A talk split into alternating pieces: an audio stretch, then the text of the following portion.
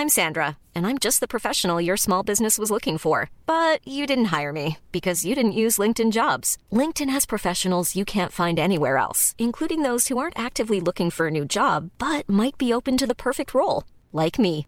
In a given month, over 70% of LinkedIn users don't visit other leading job sites. So if you're not looking on LinkedIn, you'll miss out on great candidates like Sandra. Start hiring professionals like a professional. Post your free job on linkedin.com/people today.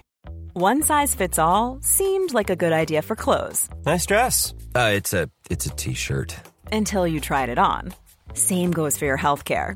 That's why United Healthcare offers a variety of flexible, budget friendly coverage for medical, vision, dental, and more. So, whether you're between jobs, coming off a parent's plan, or even missed open enrollment, you can find the plan that fits you best. Find out more about United Healthcare coverage at uh1.com. That's uh1.com.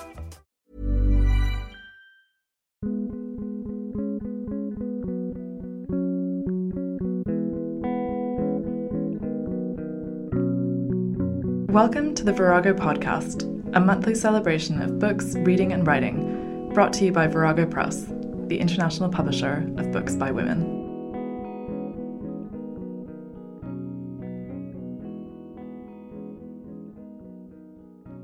Hey, hello, hello, and welcome to the first Virago Speakeasy at Pages. Hooray!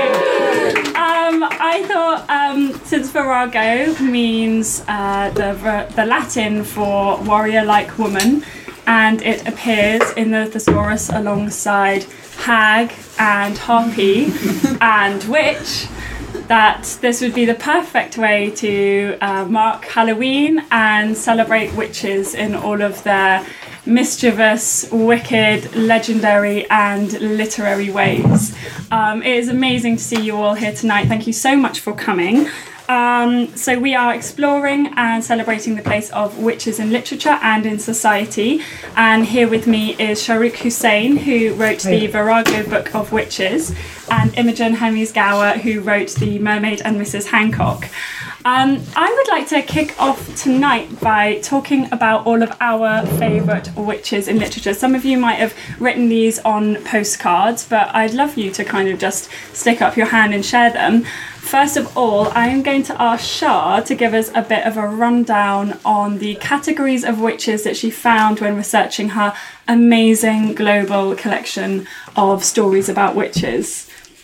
So really, there are loads and loads of categories, and they all overlap. But try to con- condense them right down, we came up with um, nature witches, um, violent witches. Um, My favourite. then there were sirens oh, sirens, and and wise women. and wise women. So all of them have ambivalent qualities about them. The siren is, you know, the La Belle Dame sans Merci type uh, witch who in, entices her, um, you know, innocent, handsome young men, takes them over to the land of fairy and has a great time with them. But then they grow old when they go back. Um, so it's a bit cruel. Uh, but she does it again and again, although those women do that again and again. Then there's uh, the violent one. They, they're generally the ones who want to get um, get their vitality and their sexuality back. So they try to get it from children, other women, but most frequently from men. Um, in Arabic um, folklore, you often find uh, little bits and stories about witches chasing little boys to grab their willies. A great way to Never get quite explained what we're going to Yeah. do about with it, but uh, then um, the nature witches are protectors, really, uh, but like nature, which is often very violent and uncompromising, so can they be if they're uh, if you wrongfoot them. And finally, there was The wise women. Oh, the wise women. They're, they're one of my favourite like ones. I usually like my witches mean, moody, and magnificent, but but those uh, the the wise women are wonderful, and I think they're often overlooked. They're the ones who will give you some advice on the road or beg for something, and in return for whatever you give them, they'll do something nice for you. They, the helpers, the protectors, fairy godmothers. Women called hen wives, and I, I can go on and on. No, great. I think let's hear from the audience. Has anyone got a favourite witch that they want to share with us? Go for it. Ursula the Sea Witch. Oh yeah, Brilliant. what an amazing one. Amazing. I don't know where she would fit in because she's not really a siren. Definitely She's a sea witch, yeah. though. Water witches and sea Yeah. witches would be nature witches. Yeah, see, there's that, but she's not really protecting her kingdom. She's totally getting revenge, isn't she? Yeah, and and much So then we she's a nature for witch it. as well because they get their revenge if they're mistreated. Ah, so she's she's well within her rights. Yeah. basically, is what we're saying. Um, any other contenders out there? Oh come on! So many witches. What about the Grand High Witch, Roald Dahl's witch? Oh So, yeah. Oh, yeah. Isn't she absolutely angry one. brilliant? Mm. I think she wants her revenge as well. But then she's getting her vitality from children, maybe. Mm. Well, they do steal children, don't they? Those witches Yeah. in that book. Yeah. Very scared of her. That is the most Yeah, frightening book that I remember reading when I was a kid. she's like terrifying. the stuff about the kids, what happens to the children when they get lured away is like I know, and turned into porpoises and stuff. Yeah, I I quite that. liked it how, in the kind of Norwegian culture, they didn't really mind that their children were being transformed into porpoises and other. It's normal, happens round here, that kind of thing. Clearly, they had a lot of connection to magic. Um, I saw another hand go up. I don't know if this counts, but I really like Morticia Addams. Oh yeah, She's she's like fairly witchy, so I want to be able to count her. yeah, definitely. I think she can she can join in tonight. It's Halloween. She's allowed. I'm going with Lady Hale because Oh yeah, because women have often been persecuted for being outspoken and educated, and Yeah. yeah. it's quite great crowd here. We are the granddaughters of witches you weren't able to burn. Oh, it's amazing. I think Lady Hale is definitely a wise woman. Yeah. She's there looking after us all. I saw a hand go up. The, I just remembered the worst witch. Was it just oh, yeah. the, the, the little black cat on the broomstick, and it was witching school. It was like a early Harry Potter. I guess. Yeah, yeah. the Harry Potter totally stole the idea from her, I think. Yeah. I liked her very much as well. Um, okay, well, that was great. Imogen, what about your favourite witch? Um, well, we were talking about it earlier, and I was like, "Well, oh no, you're going to make me think of a favourite witch now." And then I realised, like all of my early childhood, along with mermaids, I was really into witches. Um, I and we that's lived why I near invited you. a kind of like general witch thing. Um, uh, um, me, we used to go. We lived quite near Pendle Hill, and we used to walk up Pendle Hill a lot. I used to like get in full witch costume to walk up Pendle Hill when I was like six or seven. Explain what Pendle Um, Hill is. Pendle Hill. So the Pendle witches were. This was kind of part of the hysteria during the 17th century of witches in kind of the English countryside of particularly kind of older women or women who for one reason or another kind of cast out especially this kind of I I think there was a an, kind of gut fear particularly of single women or widowed women and stuff that they're very often cast as um as having powers that they shouldn't, and this is translated into witchcraft. Um, so during the 17th century, they have this whole thing of like rounding these witches, these women up who they think of as witches. They do full body searches, incredibly violating, to look for places on them where the familiars and the devil might have suckled and this kind of thing. Yeah. So Pendle, the Pendle witches, this is in Lancashire, North Yorkshire kind of area, and they I think they rolled them down the hill in barrels down Pendle Hill because Pendle Hill has a really um, stark profile. It's like kind of flat, flat, flat, and then it goes. bloop. Um, so and I- that I think they lived around there, and this is the folklore of the area that this is how they were disposed of, or how I they know were. they did that kind they of thing all to hanged in the end, weren't they? It was Were they Gallows Hill. Yeah, they were tortured. They were there were nineteen of them in a small room. So you know about that. and they were so uh, crammed in there. It was about the size of, um, you know, one of those little box rooms people have in their houses as a third bedroom, that sort of thing. And they were so tightly packed together that they couldn't actually. This upsets me that they couldn't. Um, they couldn't even fall. So Yeah, it's horrendous. comes back, the way that they it? Tortured people, it's, Yeah. it's extremely um, violent. Yeah. And so um, they were really wanting to die, and and then they were eventually hanged. Um, it's it, it was based around the Device family, um, old Mother Demdike, who lived on the lands of a rich uh, landowner, and he. Uh, they just started to persecute them. There's also all this religious stuff because they were from the old religion and the Anglo-Saxon religion has had come in, and uh, I mean um, Anglican Church had come in. So um, Roman Catholics were also being persecuted, and this all fell into the same category. You know, persecute them, get rid of them, they're dirty.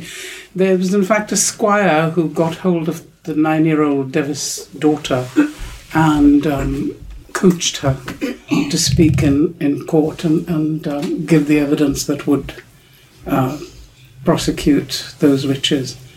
Um, well, it's a long story, but but that's Yeah. that's basically how they came to be condemned, and they were all hanged together. And it's called Gallows Hill.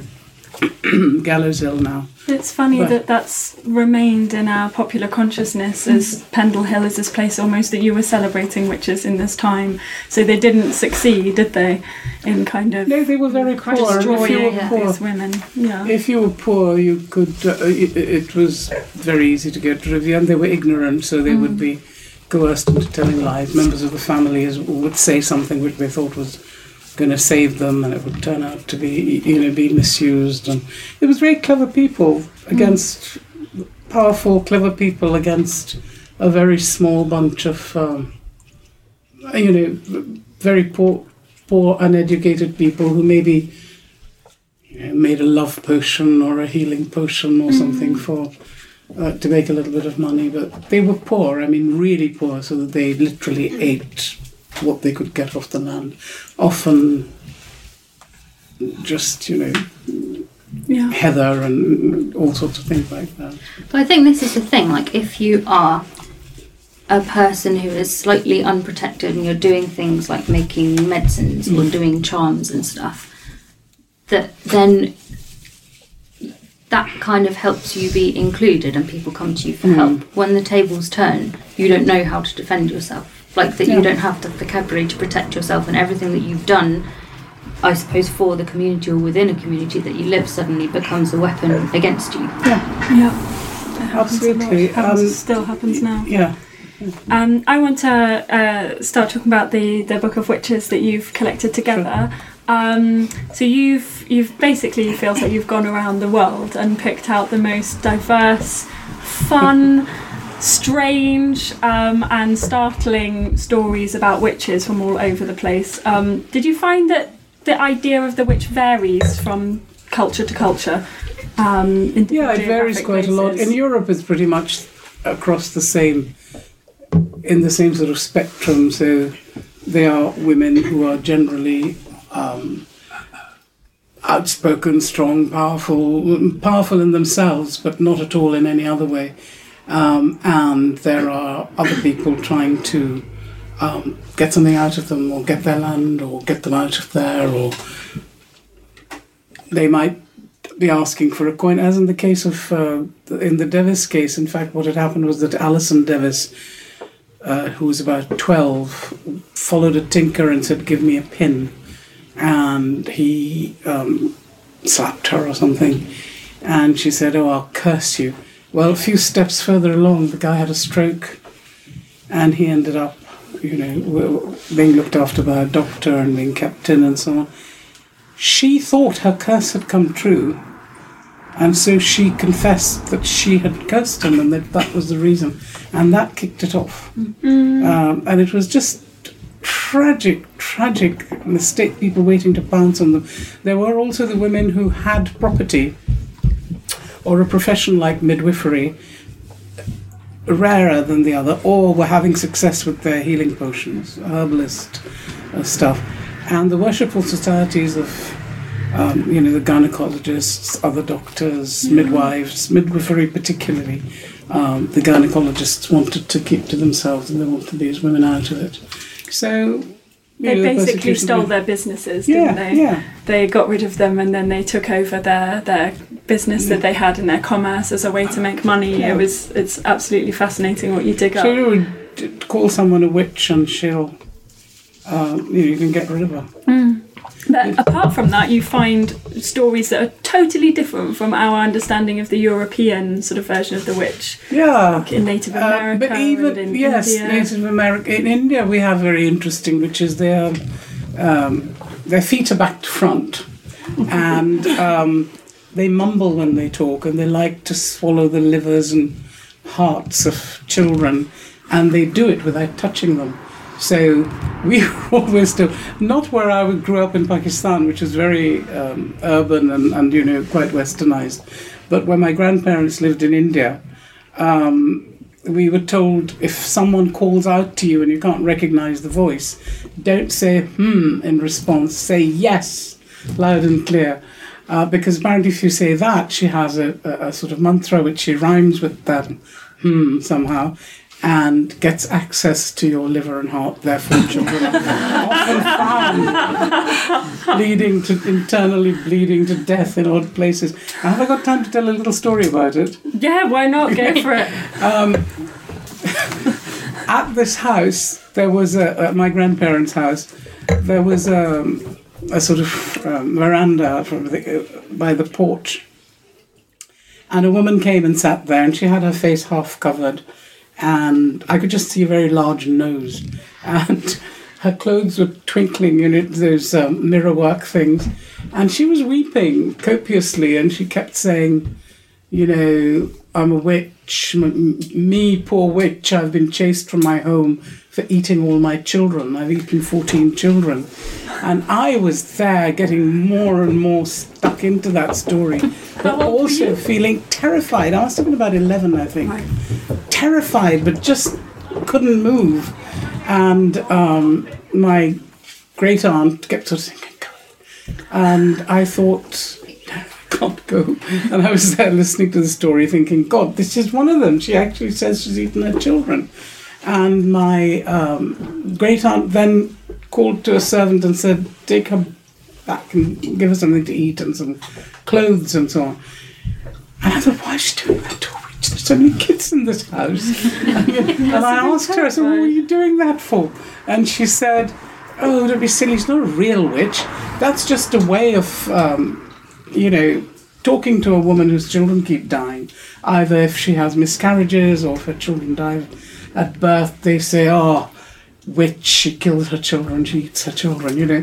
So that really did stick in my mind in a very profound way because I thought, you know, shouldn't they be having a bit of sympathy instead of cursing her and chasing her out of the village? Because, I mean, I know it was very, I, I'm going back about 50 or 60 years, but um, just for the story, but even then, you know, it had gone on for a long time and I think it still does. I think So I think that in Africa too, witches are lot. The African Yeah. witches are different as well. They like to eat human meat, and they appear as um, flying balls or sparks. Yeah. Um, also, women who are often chased out of their villages. Yes. Yeah. Um, yeah, and then of course there are all the fun stories as well, which are basically either to mock the witch so that you don't feel frightened of, of her as you're growing up and you don't have to turn the you can turn the lights off at night, or uh, because it demystifies, but also around the fireplace way way back it was also because um,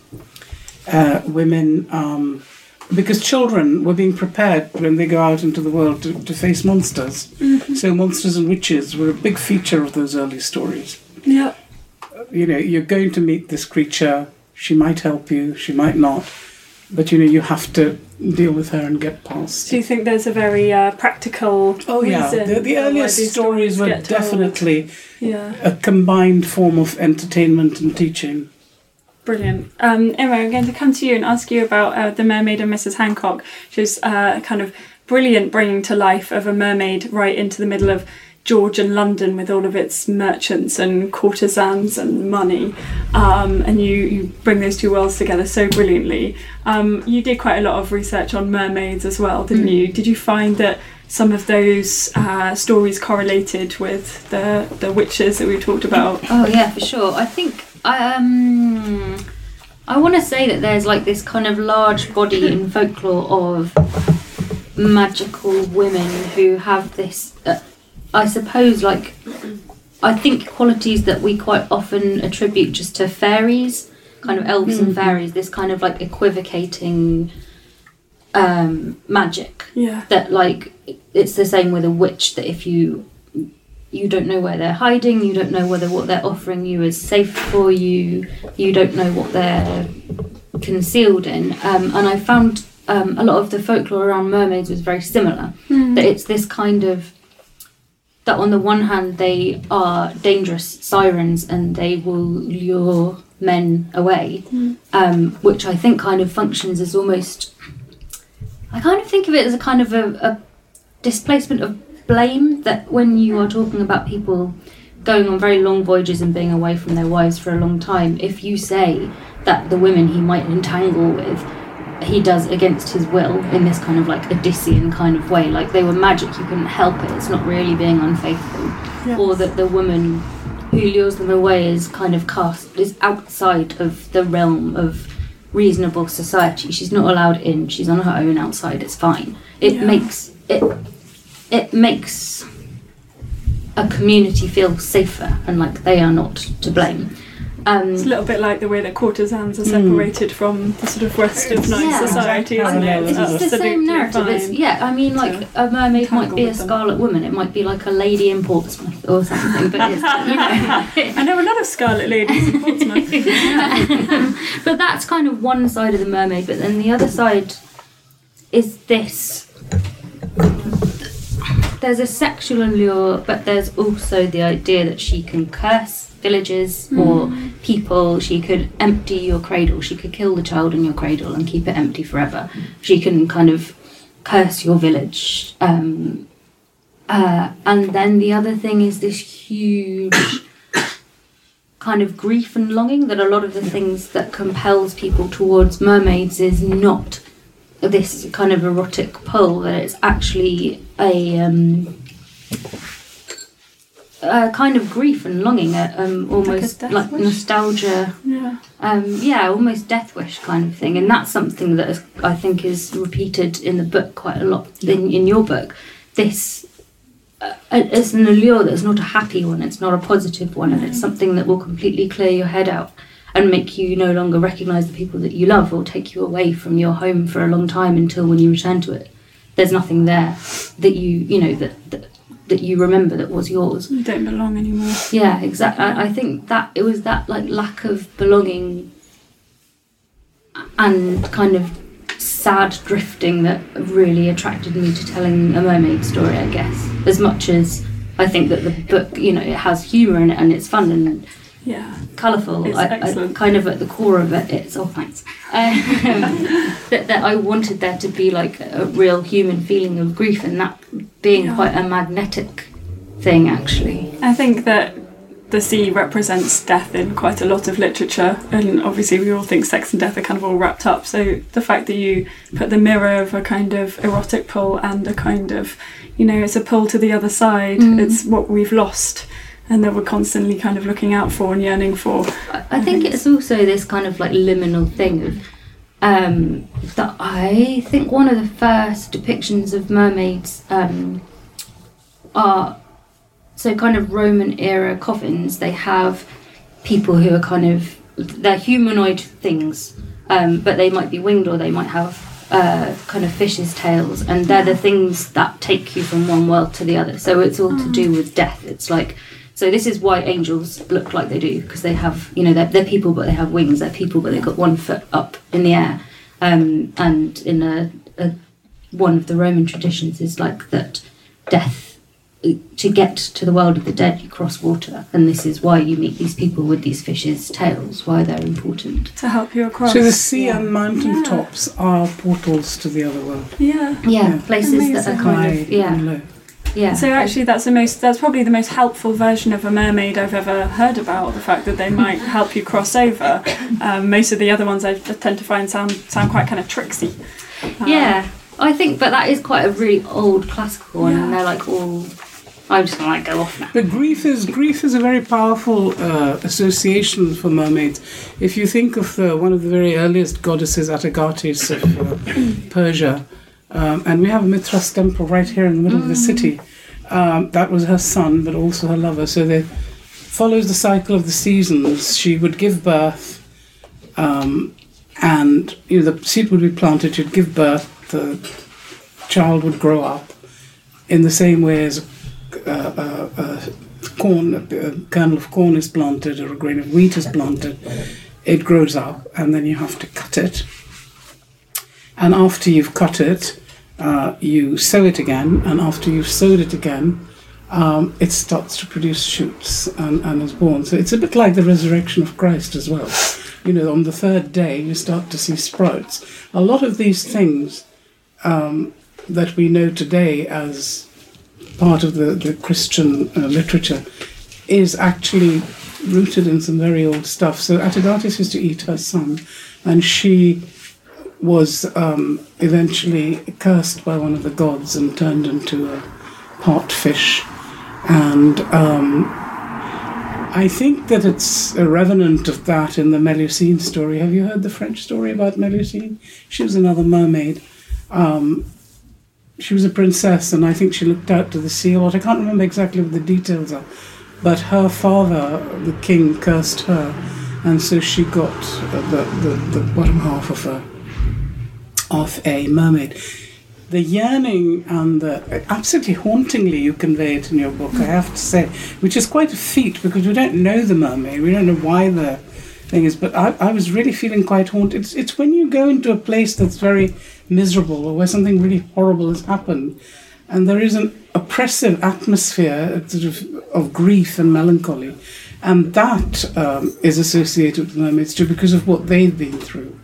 I mean, the mother may have to eat her child, kill her son as a uh, sacrifice because that's what keeps the the world turning, and, and you know the fertility cults, and you know all of those people did what they did in order to uh, keep the crops growing and all the rest of it. Amazing. But there must have been grief, Yes, so it's a they're, Yeah, they're so- kind of sucking people in because of haunting grief, suffered. and the same with Sedna the sea Mm, witch, yeah. who was forced to marry a seabird and then went underwater and pulled the sailors down and all the rest of it. There is one Yeah, story in your terrifying. collection um, called the Nixie that Yeah, was so yeah. similar to the what happens to the couple in Imogen's book um, that I, I just kind of almost couldn't believe it. I felt like you must have kind of read it or you know it must have come from there. But I think it's because it's such a deep tradition. Yeah, Um, it is. It comes up. I think that kind of thing comes up again and again in that area of folklore. Is like yeah, yeah. You see it again and again, especially with mermaids, especially with elves and fairies and stuff. Like it's It's amazing. It was Very that potent. motif, wasn't it, about the husband being separated from the wife, and in your book as well, when when he finds the mermaid, he no longer has time for his his wife, and his wife can't understand him. She's given up her glamorous life, and she's now married to him, and she's thinks it's because he's guessed that she's had a miscarriage. But when she tells him about the miscarriage, he is shocked and says, "I've been neglecting you," and then leads her to the mermaid. So the story changes, but. It's the It's same with the Nixie Yeah. uh, the young man who had been promised to the Nixie uh, but had managed to escape because his parents wouldn't let him go near the mill pond, um, finally uh, forgets and, and gets snatched. So the wife goes out trying to find how to get him back and is helped by a witch. She eventually gets him back, but after a couple of false starts, doesn't she? And it's the same with your stories. It's like people don't recognise each other Yeah. after going through that amount of As trauma. indeed, metaphorically, your Yeah. characters didn't. They couldn't recognise what had happened to each other, why they were so changed. yeah. It's funny uh, writing the book how there were some things a, a lot of research beforehand that informed the way that I wanted to take it, and then other things that I read after I'd written the book that I thought, oh, okay, right there it is. Like it, it's it like weird.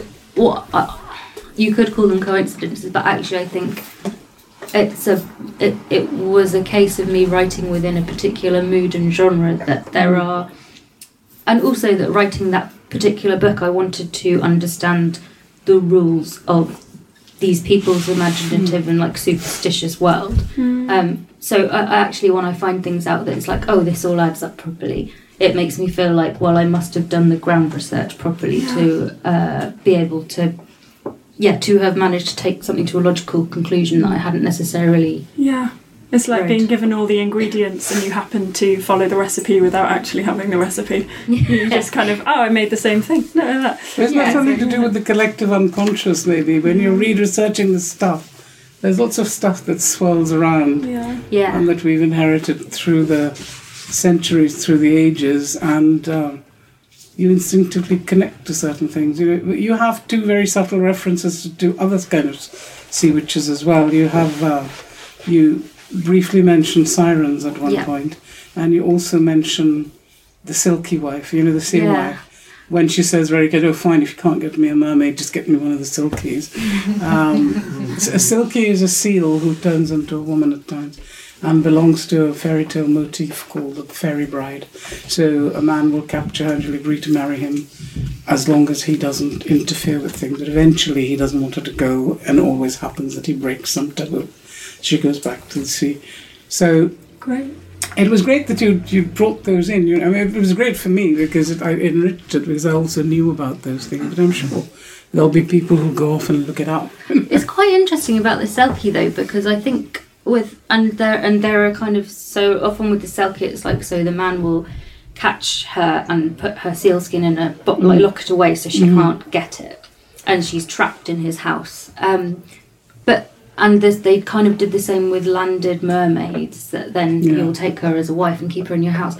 But there's loads of kind of narratives around that of these women being weird. Like uh, things like they uh, um, there's one where there's a thunderstorm and all the milk goes sour and the woman just laughs because she doesn't she doesn't care. She thinks it's silly that everyone's making this big fuss about there being no milk today um, and people feeling that that is a irresponsible response like a good housewife would be distraught but she doesn't care It's clearly a sign that she's she's a seal. but these people are still kind of magic and weird at the core. That you could look at someone in your own village and be like, well, they don't respond properly to things. and people do. Yeah, exactly. Yeah, and decide and conclude that this is because they are Yeah. Um, a freak. Yeah, an outsider. Yeah. I want to talk about trinities because this was a really fascinating part of of, um, of your book. Um, we're all familiar with the kind of Virgin Mother whore trinity of, uh, of womanhood, as as uh, seen by the patriarchy, in my opinion. Um, but in in the witches, you found this amazing thread of trinities in lots of different religions and cultures, and they're all linked to the moon. Could you explain? Yeah, it's um, it's female triads, and and they're actually you know we have the uh, you know Father, Son, and Holy Ghost, and there you have uh, Zeus, Potter, and you know whoever the two Apollo and somebody. Um, so these these female uh, ones also existed, and they um, were aspects of the moon, the cyclical workings of the moon. So they were divided into the Virgin, who was the um, crescent moon, the mother was the reproductive season, and she was uh, she, she was fecund and you know fertility goddess and had a lot of sex and had a lot of children and um, and so forth. And then the, the the third stage was the dark moon, when the moon disappears, and that was the crone or the hag, that the woman who guarded the darker mysteries of life and had secrets which could possibly harm you, but you know you didn't know. As someone said earlier, you know di- you didn't know what was coming, um, what she was going to give you, whether it would be good, whether it would be bad, and of course, what, people men through the ages. I mean, I'm not talking about modern men, hopefully, but.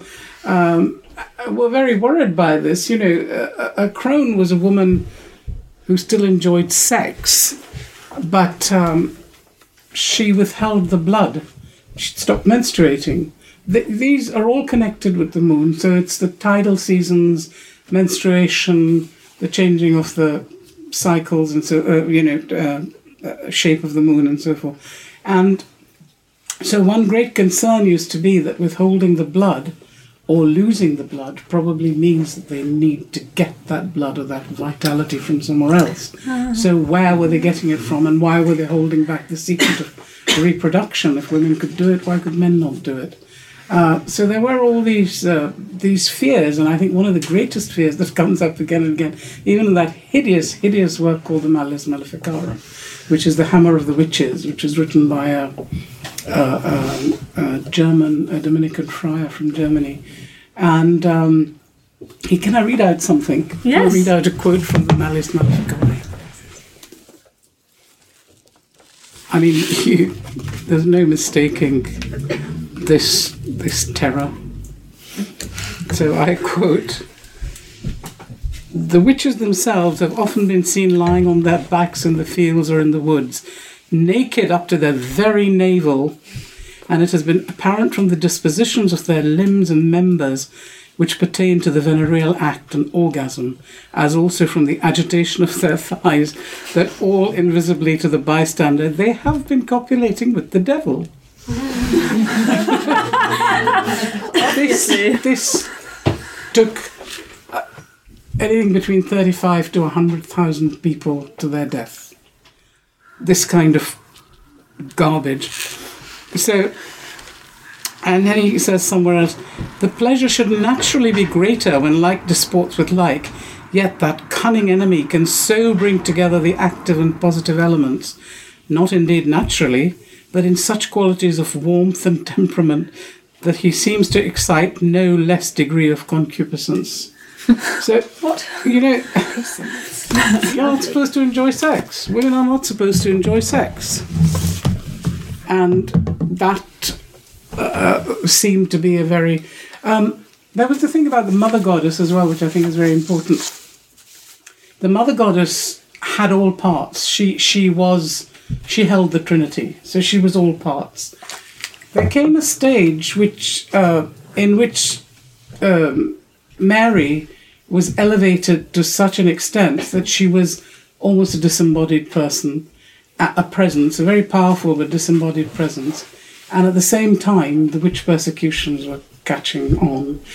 And um, um, I don't know if you've heard of Anne Marie von Franz. She's uh, she was one of uh, Jung's colleagues, and uh, she's written quite a lot. And there's a book called Shadow and Evil in Fairy Tales, and in that she says, if the mother goddess, um, if the mother mother goddess is split off from her other half, she will fight back, and the fight back is the expulsion of that is the split. You know, you have the good side, which is disembodied. So if you think about Mary, she's a very uh, ethereal character. You don't see her. She, she even conceives without having sex. Um, we don't hear anything about the birth of. You know, looking for a manger, and then the baby's there, and then she disappears, and she reappears when he's dead. I mean, there is there is a bit in some of the Gospels where she makes an appearance somewhere, but nothing much happens. And then suddenly she's elevated to this extent, completely split off for any human, physical, embodied side, uh, a side that may have some kind of uh, female desires and femaleness. And she is Theotokos, she's the mother of God, and that is all she is. Yeah, it's very unrealistic. And so, then the perse- persecutions happened um, around the same time. I'm sure there's no um, no coincidence about it because they happened all right across the the Western world. Ireland didn't have it so much because they had a very proud and strong tradition of um, of their own um, gods and culture and so on. So they beautifully melded it all together, and St. Patrick was very clever at doing that. So Christ became the Sun God because the Sun God was the most powerful one, the Sun Christ, and so forth. So that continued beautifully. So the and there were very few kind of- persecutions. Yeah. Yeah. and there was a Trinity in, in, in um, Celtic lands as well, Mm. which was the Morgans. You know, so you have Morgan Le Fay and her sisters, and the fact that she's been completely split off from her original position, which was the goddess of sovereignty, and it was, was her. She was a healer. She was a very talented healer. Later on, when Thomas Malory came along, all that got thrown out, and she just became the woman who did all the bad things to her brother. In fact, there was a concept called sacred kingship, in which if the king did wrong or became ill, then the land became things went wrong with the land and the land became ill. So the function of sovereignty was to guard and train and keep the king on his toes. In order to do that, she had to put him through some tests and trials and, you know, punish him or push him in the right direction. However, when he died and, and got a wound that wouldn't kill him but was going to grow worse and worse, she was the one who prevent well it, it wouldn't kill him because she took him away to the land of Avalon to be looked after. But you know, you get that. You get a couple of lines of that, but you don't get any of the sense of what she originally was. Yeah. So do you find we that kind of- reclaimed it in Temptresses, didn't we? we did a book called Temptresses, and uh, she's one of the characters. Brilliant, brilliant. I think um, I wanted to talk about the the feeling that you've managed to kind of create this triad in The Mermaid and Mrs. Hancock as well. And I Mm. don't know whether that was conscious or unconscious, but I kind of I was reading it um, obviously in preparation. I thought I feel like Mrs. Chapel could be a witch. She's described as such in some ways, and I wondered yeah, whether she, that was um, oh, I won't do spoilers, but I feel like the way yeah, Yeah. exactly um what happens to mrs chapel at the end not not very dissimilar to No. the witch trials and so on Um, I that was interesting that you said that. So that you felt that the triad is Angelica, Mrs. Chapel, and uh, uh suki Suki as the virgin because so my original thing was that there is a triad, and the triad is first Mrs. Hancock, Angelica, and the mermaid. Ah. Of a triad of like someone, a lover that you don't have anymore, the one that you do, and the perfect, unreachable one. Yeah. Of those being the three points in this triangle. Mm. But then I think in Mr. Hancock's house there are three women, which is Angelica, Suki, and his sister.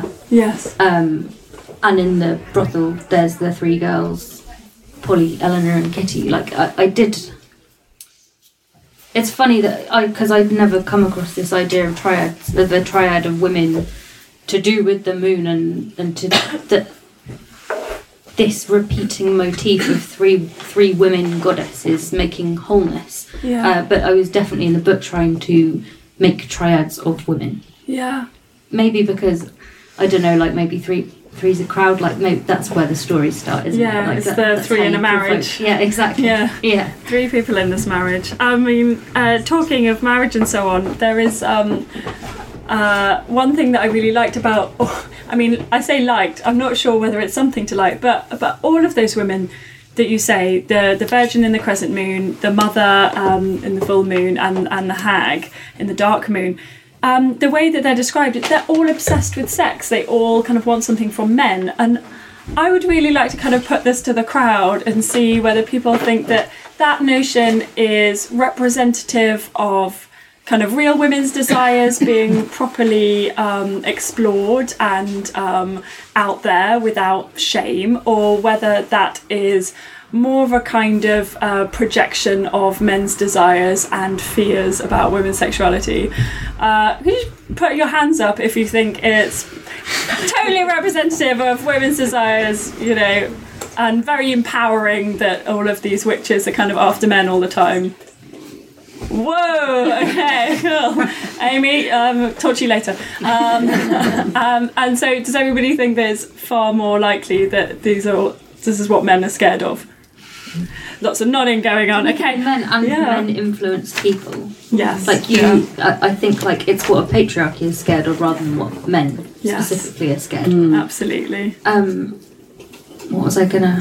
I had another point to add to that. I, I, I also what I found interesting reading this book is that there are so many witches in folklore, but like by necessity they are not from the point of view of the witch. Yes. Like there are not there are not really historical fables passed down that are like I am a witch. Here is all the machinery of how it all works. It's very much like whispering around what witches are and what they might do to you. Absolutely. I think I noticed that in, in all of them, there is uh, not a single witch who's a protagonist. Um, why do you think that is? Well, I think they are protagonists because they're the ones who move the engine of the story and make the good things happen. So it's always, you know, there are two women at, either end, one who needs to be protected or punished, and often a man in the middle who is protected by one of the women and not by the other. Hansel and Gretel, for example. Um, so, what was the question? we never well we never see them that's that's a really Yeah. good answer i think you're right a protagonist drives the engine of the story i kind of wondered whether they're like always the antagonist the the the, the person in the story who we're supposed to relate to as a reader is the kind of innocent child or whatever and then the witch is the person that they're either having to But fight that's the perfect outsider, isn't it? Someone who enables, empowers, affects society, affects things, and, and brings forth very strong feelings. Yeah And so, in a sense, they're the kind of, uh, yeah, the power behind. And the fact that they're shadowy and you don't know what they're doing is because they are. They are mysterious. They're guardians of various mysteries. They seem, in the story, unfortunate. They seem to be, the girl goes to her nurse for help. And the uh, nurse keeps sending her out to places where she gets into terrible trouble until, in the end, her, her fate is amazing. You know, Yeah. she, she's really successful. I love this It wouldn't have particular happened if she hadn't been pushed. My question about unfortunate is that when the queen is told one of your daughters is the one who's bringing all this misfortune on you, and she's like, "How will I ever know which one it is?" Why didn't she think about the one that was called unfortunate? She wasn't. She wasn't. She was called Fortunata. Well, later she's called Fortunata.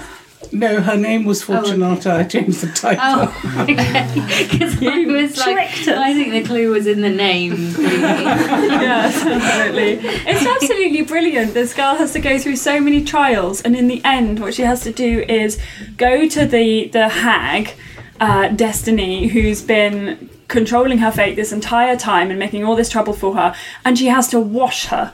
She has to take all these rags off her. love She has that. to wash her down and and and sort of uh, get scent, scented oils and brush her hair and dress her in nice clothes. And it's kind of like you've got this vision of this kind of batty old granny just kind of batting off her granddaughter or something, and she's saying, "No, no, no, we've got to you know put you in something nice." And when she's transformed into a lady, her the destiny of the young girl is as well. I thought it was beautiful. Yeah, I love that. Lovely story. Pomeranian story. So Yeah. It's a so that's that's a great example of, of the witch being But even more if her name had been unfortunate, um, it was because she was such a scruffy little scamp, wasn't she? Yeah. I quite liked Yeah. also that all It was not good to be that. Even I remember my mother fishing out photographs of me sitting in a pond scowling. While my other sister, wide brimmed white hat and flowers and like. Wow. Yet another fairy tale image So, right there. The so I always thought I was Tatterhood. I was delighted Yeah. to see the Norway story. I love Went around with scruffy hair and did naughty things. Brilliant. And you haven't stopped. I haven't stopped. No, Ty looks lovely though. She thinks I haven't stopped. Um, talking of, of being from the point of view of the witch, your book does have sections written from the voice of the mermaid. What was that like to write? Um, it was really. I really enjoyed that. Um, I can tell you a weird story about how that came to be. So, well, so I'd written quite a lot of it, and my housemate at the time read it um, and was like, "Well, what you need here is the voice of the mermaid. Why isn't the mermaid? Can you need to go away and do that?" Yeah. Um, and I actually that was really easy because I had attempted to write a story, a short story. This this is why you write short stories because they fail and you maybe you take something away from them. Um, uh, I was really. It was the year that um, God, what's it called? Blackfish came out yeah. um, and I was really interested in this thing of. So it's about orcas at the SeaWorld um, and how there's the one that's been implicated in the deaths of quite a lot of people, humans, um, and they keep him performing, or they did for quite a while. Um, but there was this section in it about how mother orcas in the wild stay with their daughters maybe for life. Um, and they're not meant to be split up. And that the orcas as a group have an incredibly well developed there's something in their brain that humans don't have, which is about empathy and socialness. That they are meant to be together, and that's and they think as a group. Um, and there was a story in the documentary about they took a mother Orca's calf away from her when it was a few years old to send to another park, um, and they had put her in this pool, and they heard her making these noises that they'd never heard her make before, and they realised that they were her long range calls that she was trying to call across Yeah, the ocean. Oh, it was like just uh, that kind of grief and pain. This i and the idea of there being uh, a kind of group a group mentality or a multiplicity of thought of information passing back and forth and this incredible sadness was what informed the way I wanted to write that mermaid was that uh, I suppose specifically coming from the point of a mother who has been robbed of a child. Um, and this and the grief which I always associated with mermaids anyway that was so I wrote I attempted to write this stupid story from the point of view of a whale um, and it didn't work and didn't work and didn't work um, and then it kind of suddenly when my friend was like well we need the mermaid's voice then it suddenly kind of just clicked I thought oh that's what I was doing that for that's what that's for Yeah. um, Beautiful. It re- I think it comes across so well. It's really haunting those bits from the mermaid's point of view. It's absolutely lovely. I think also from a functional point of view, it felt like if I was going to write an 18th century novel, that in some, I think in terms of language and maybe mentality, is tries to be faithful to the literature of the period. It also felt important to break that and to write in a way that isn't familiar to the 18th century. That feel that is maybe inserts a voice that couldn't be there in an 18th century text um, and makes I suppose it a relevant book for people to read Yeah. now. Makes it kind of surprising. Yeah. Great. Um, I want to talk just as our last um, bit about what we're seeing right now, which is um, which is certainly coming back. I mean, this is the perfect moment to be having this conversation because it feels like they're all around us. They're in popular media. We're seeing, you know, remake of, of one of my personal favourites from childhood, Sabrina the Teenage Witch. Um, although I haven't seen the new version, must check it out.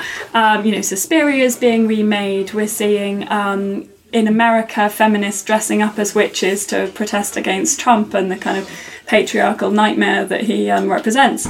Um, so, why is she back? Why are we seeing her again? Lenny and I were talking about this one day with the, when we were when she decided to to, to reissue the book.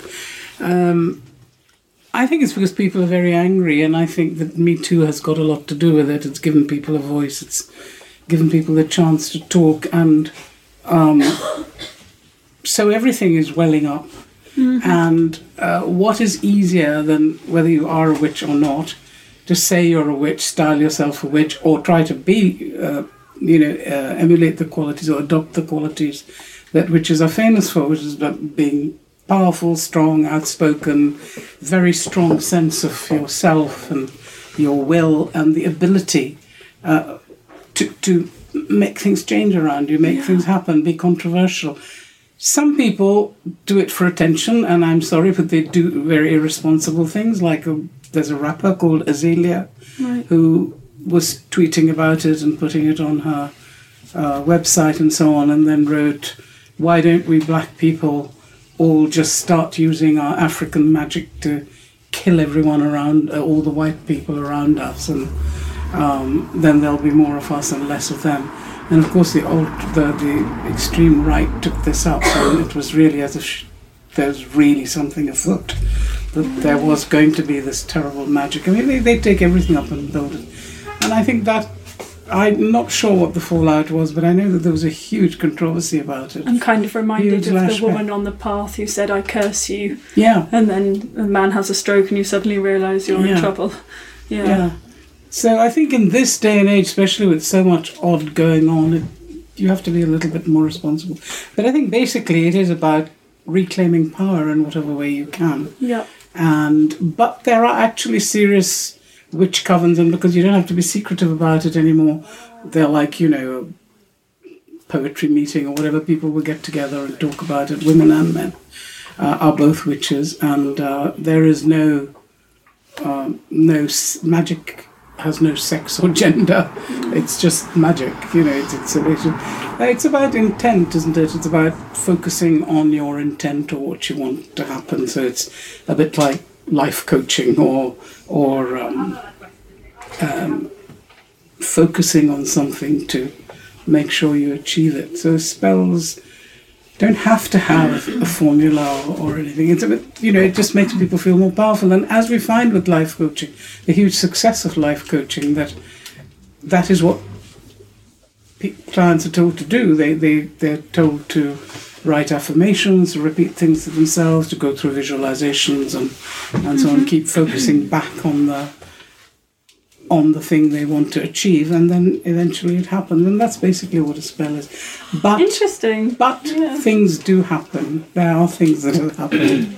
Um, for example, there was a case in California where there was um, some years ago where there was a rapist who was attacking women joggers um, who went out early in the morning, and a huge network of witches got together across California and did a networking session to catch this man. So you can't. There are lots of rules about that kind of serious magic, which is you can't change atmospheres, you can't change, interfere with nature in any way, but you can hold something called a binding spell, and that binding spell uh, was that. Uh,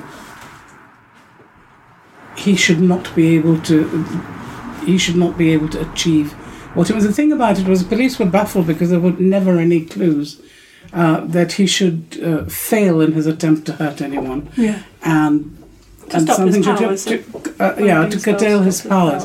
I don't remember the exact wording but that was it. And so he made mistakes. And within about three weeks I think of that spell that that uh, ritual uh, he was caught so that was very interesting now whether they claimed it later or, or what it was I don't know but it was Brilliant. interesting Amazing. Do you, would you be uh, going back up Pendle Hill anytime soon? um, in your hat. Yeah, why not? I'd like that. Yeah. I, um, yeah, it's a good place. Every time we drive past it, I'm like, oh, happy, happy thing attached to that. Yeah. Um, Reclaiming. Yeah. If you had, if you could sort of like claim one power of a witch, what would it be? um, oh, I don't know. I think like all those, it's the tricky little things. I think, I think,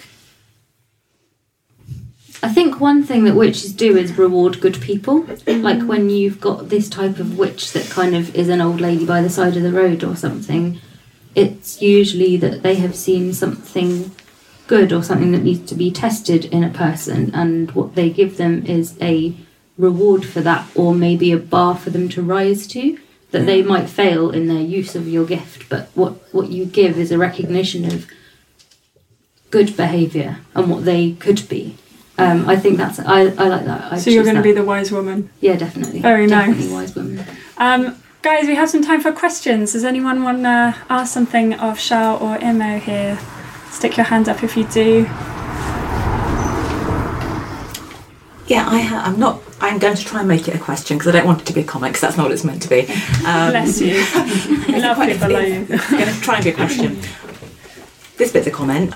I've noticed that there's in children's uh, literature that you know the, the witch seems to be back, and I've got a daughter, and she's quite interested in lots of books that have have witches in them. Um, and I just wondered. My question is: Do you think that that is because, um, from a publishing perspective, and for the past twenty years they've been in vogue and they've sold and and they you know they kind of they they're back in that way in a commercial sense, or do you think it's actually to do with us giving our daughters messages um, and trying to promote more positive messages about girls and role models for girls, and we can only find them in something a bit more supernatural. I think we.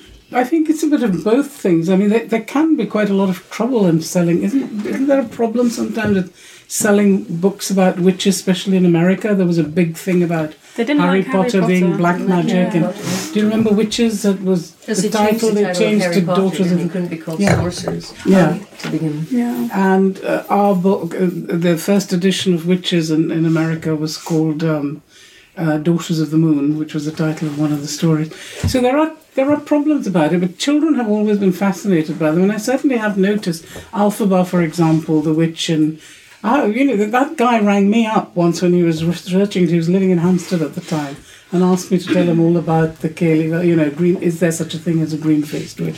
So we had long conversations about that, two or three, and suddenly this play was on, and I didn't even know the book had come out. I was quite relieved about that. You should have sent me a copy of the book. Taking your powers back. He didn't. acknow- surely he put you in the acknowledgement. I don't know. I, I, I doubt it. Otherwise, surely he would have sent me a Terrible. copy. anyway, Well, let's put a binding spell on Yeah. tonight. So you Wicked will notice- close in a week. so you notice that those witches are actually much more. I like Elphaba because she's ambivalent, which is what a true witch is. She can be bad and she can be good, and also th- that's the kind of natural force. But also because of this concern about nature, this connection to nature, uh, Elphaba I think loves animals uh, and sort of fights for social justice and all sorts of things. So all of those things, those are role model sort of things, aren't they? And to, if you have a, a, a witch that's human enough uh, for a child to feel, yeah, I, c- I can, you know, I'd like to do that. I'd like to be like that. There are a few like that I've noticed. Um, Yeah. Trying to think of others, but You just had a baby. Are you buying her any uh, witchy Oh, Meg and Mog. books? Yeah, she loves Megan I loved Meg. I went as Mog to a Halloween party when I was about five. 27 years old. Oh yeah. Yeah, um, yeah, she does love Meg and Mog. Actually, we read that a lot, and that's a weird story because now I, I realise that's because it has like no moral whatsoever. like it's just at the end, she there's an, she turns all her friends into mice, and then she's like, "Eh, I'll fix it sometime." Like it's that, that. But anyway, the baby really, really loves that book. Um, Oh, brilliant. I think like the witch is it is a way of putting girls central to a story, which I think is why the Harry Potter thing is mildly outrageous because it does pick quite a lot from things like the Worst Witch and all those school stories that Yeah. girls, you know, that have been written for girls for decades and decades, Malory like the exactly. the rest of it. But it puts a boy in there, so now everyone can read it, and it doesn't, you know, it's not. It's not a special interest, which is what books with female protagonists are. It's like now there's a boy, so everyone can read it. It's a book for everyone. I, yeah, I, I still, you know, it, sh- maybe it should have been a Hermione series. spin off, spin off. Yeah. Brilliant. And there's um, some pragmatic stuff to do with that as well, though, isn't there? Yeah. There's a huge push to get boys to read of a certain age, and they weren't reading. So, But why aren't I boys still- interested in reading magic when, when girls are doing it? Well, that's the whole point. They weren't. You know, Well, they- they- because was- they want to be able to identify themselves. And But say, girls identify with boys all the time. This is I a think much girls have less of a problem identifying across the board. Yeah, because I think that there is a male neutral. Flexibility, But yeah. that's a whole. That's a other whole other conversation. um, guys, I love the idea of, of that mischievous Meg whipping off on her broomstick after causing mayhem because that's the pretty much the end of the intro to your book. You say, you know, we can get all serious about the witch, but at the end of the day, she is just this kind of risk-taking, mischievous wicked Yeah. character who's having a lot of fun. Anarchic, And I'm very glad that you all joined us for that conversation. Thank you so much. Um, round of applause.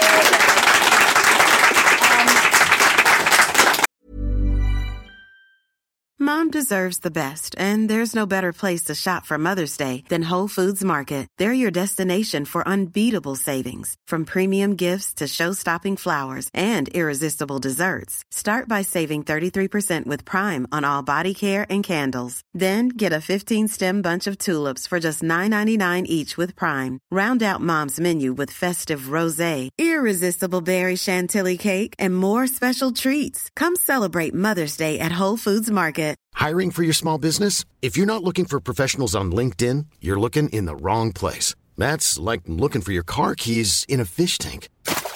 LinkedIn helps you hire professionals you can't find anywhere else, even those who aren't actively searching for a new job but might be open to the perfect role. In a given month, over 70% of LinkedIn users don't even visit other leading job sites. So start looking in the right place. With LinkedIn, you can hire professionals like a professional. Post your free job on linkedin.com/people slash people today. Here's a cool fact a crocodile can't stick out its tongue. Another cool fact you can get short term health insurance for a month or just under a year in some states. United Healthcare short term insurance plans are designed for people who are between jobs, coming off their parents' plan, or turning a side hustle into a full time gig. Underwritten by Golden Rule Insurance Company, they offer flexible, budget friendly coverage with access to a nationwide network of doctors and hospitals. Get more cool facts about United Healthcare short term plans at uh1.com.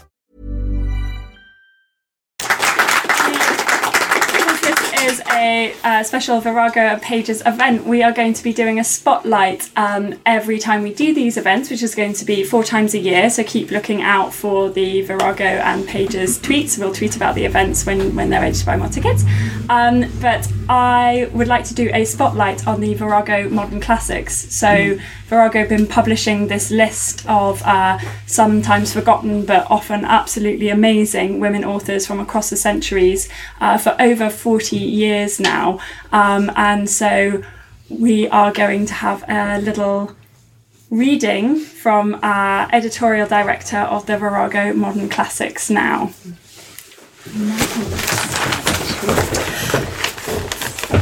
Hello, um, I'm Donna and I run the Virago Modern Classics list. And um, we thought when we were doing this Halloween event, um, an idea came that we thought, wouldn't it be cool to have a scary story by candlelight? And then we were like, ah, bookshop, very flammable, um, so we started thinking about um, what writers we could have, and there are we're not very we're not short at all on on dark, sinister, macabre writers. We publish we publish Daphne du Maurier and um, Patricia Highsmith, so you know it's not it's not something we're short of. Um, but when I started thinking about it, I thought, why not have a writer who not very many people know wrote ghost stories? Um, this is a writer who was petrified to be on her own in a room um, with no light until she was quite old. She um, she wait a minute, what did she write here? She said, until I was 27 or 28, I couldn't sleep in a room with a book containing a ghost story, and I've frequently had to burn books of this kind because it frightened me to know they were downstairs in the library. and um, what I find fascinating about her is that even though she was this terrified, she still wrote g- g- ghost stories throughout most of her life. So we're digressing, we're going from witches to ghosts. And one of the reasons I think she's such a good ghost storyteller is because she was so afraid. She said the teller of supernatural tales should be well frightened in the telling, for if he is, may he may be able to communicate to his readers the sense of that strange something undreamt of in the philosophy of Horatio. But her ghost stories aren't just about ghosts. They're about all the things that are brilliant in her books. They're about class, they're about sex, they're about power and powerlessness. And most of the stories in this collection are about the relationship between men and women. Um, so this writer is Edith, Edith Wharton. Um, and the story that I'm going to read, read from is called Pomegranate Seed. Charlotte has married Kenneth, who is a widower, and they spend a really happy honeymoon together. And then she moves into his house, which he once shared with his late wife. Charlotte's full of trepidation, but he puts her at her ease. And then a letter arrives for his attention, and it's in a woman's handwriting. Then another letter comes, and then another. And each time a letter arrives, Kenneth looks more ill. One day, Charlotte spies on him when he's reading this letter, and he kisses it. When she confronts him, he denies an affair, and then he disappears.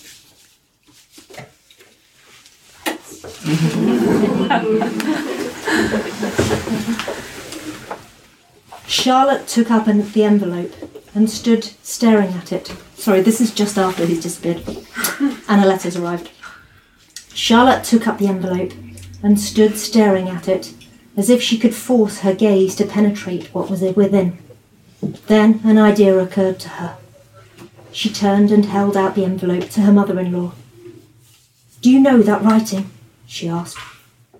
Mrs. Ashby took the letter. She had to feel with her other hand for her eyeglasses, and when she'd adjusted them, she lifted the envelope to the light. Why? she exclaimed, and then she stopped.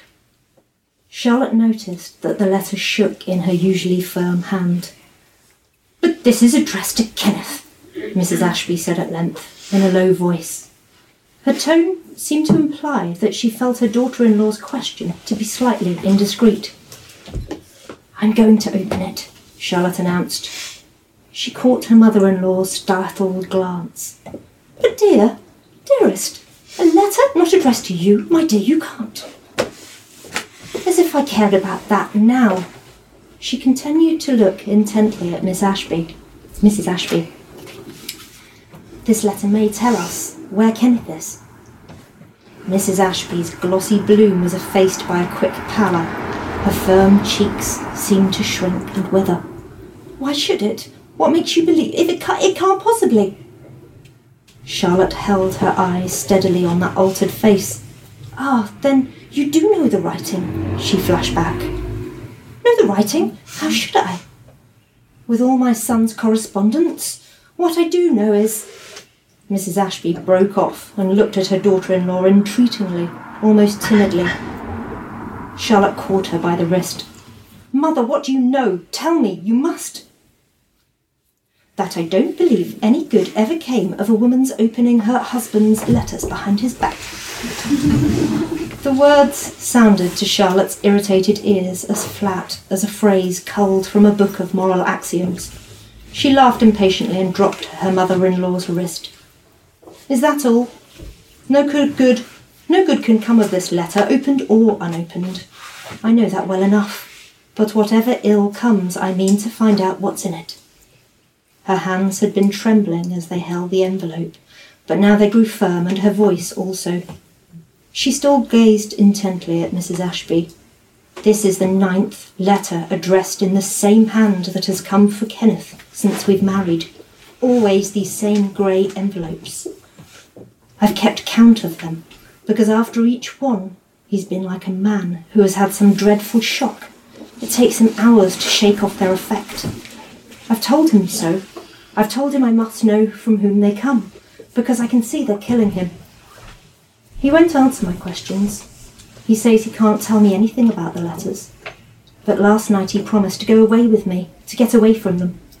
Mrs. Ashby, with shaking steps, had gone to the armchair and sat in it, her head drooping forward on her breast. Ah, she murmured. So now you understand. Did he tell you it was to get away from them? He said to get away, to get away. He was sobbing so that he could hardly speak. But I told him I knew that was why. And what did he say? He took me in his arms and he said I'd go wherever he wanted. Wherever I wanted. Oh, thank God, said Mrs. Ashby. There was a silence during which she continued to sit with bowed head and eyes averted from her dark daughter in law. At last she looked up and spoke. Are you sure there have been as many as nine? Perfectly. This is the ninth I've kept count. And he has absolutely refused to explain? Absolutely. Mrs. Ashby spoke through contracted lips. When did they begin to come? Do you remember? Charlotte laughed again.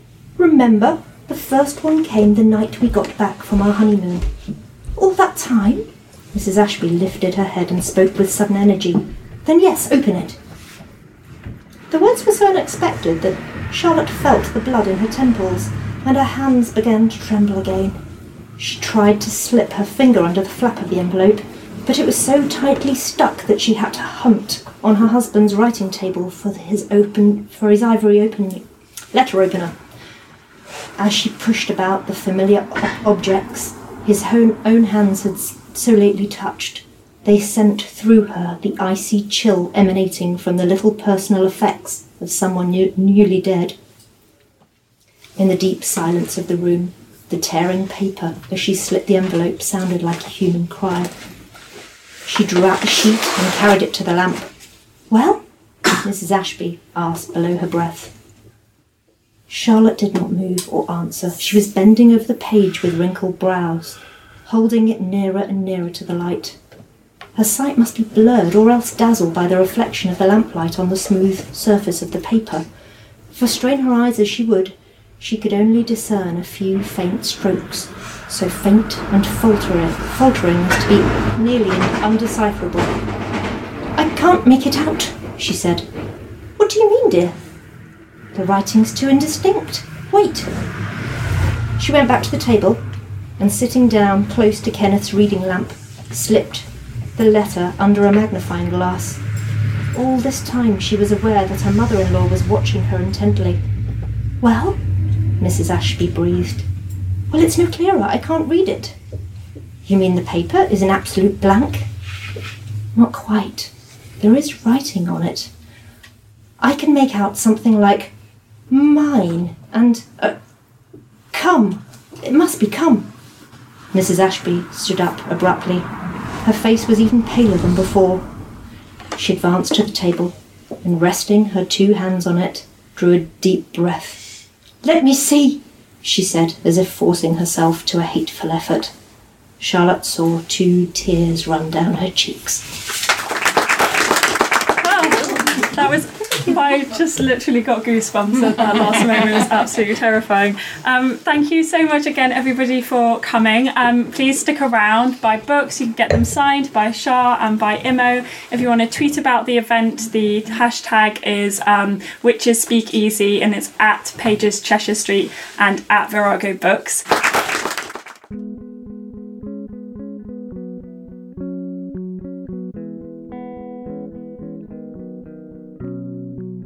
Thanks for listening to this episode of the Virago podcast. If you enjoyed it, please subscribe and also leave us a review. It helps other people find the podcast. We'd also love you to be in touch on Twitter, Facebook, Instagram, or our website, virago.co.uk. Tune in next month for another installment of Books, Feminism, and Conversation from Virago Press, the international publisher of books by women.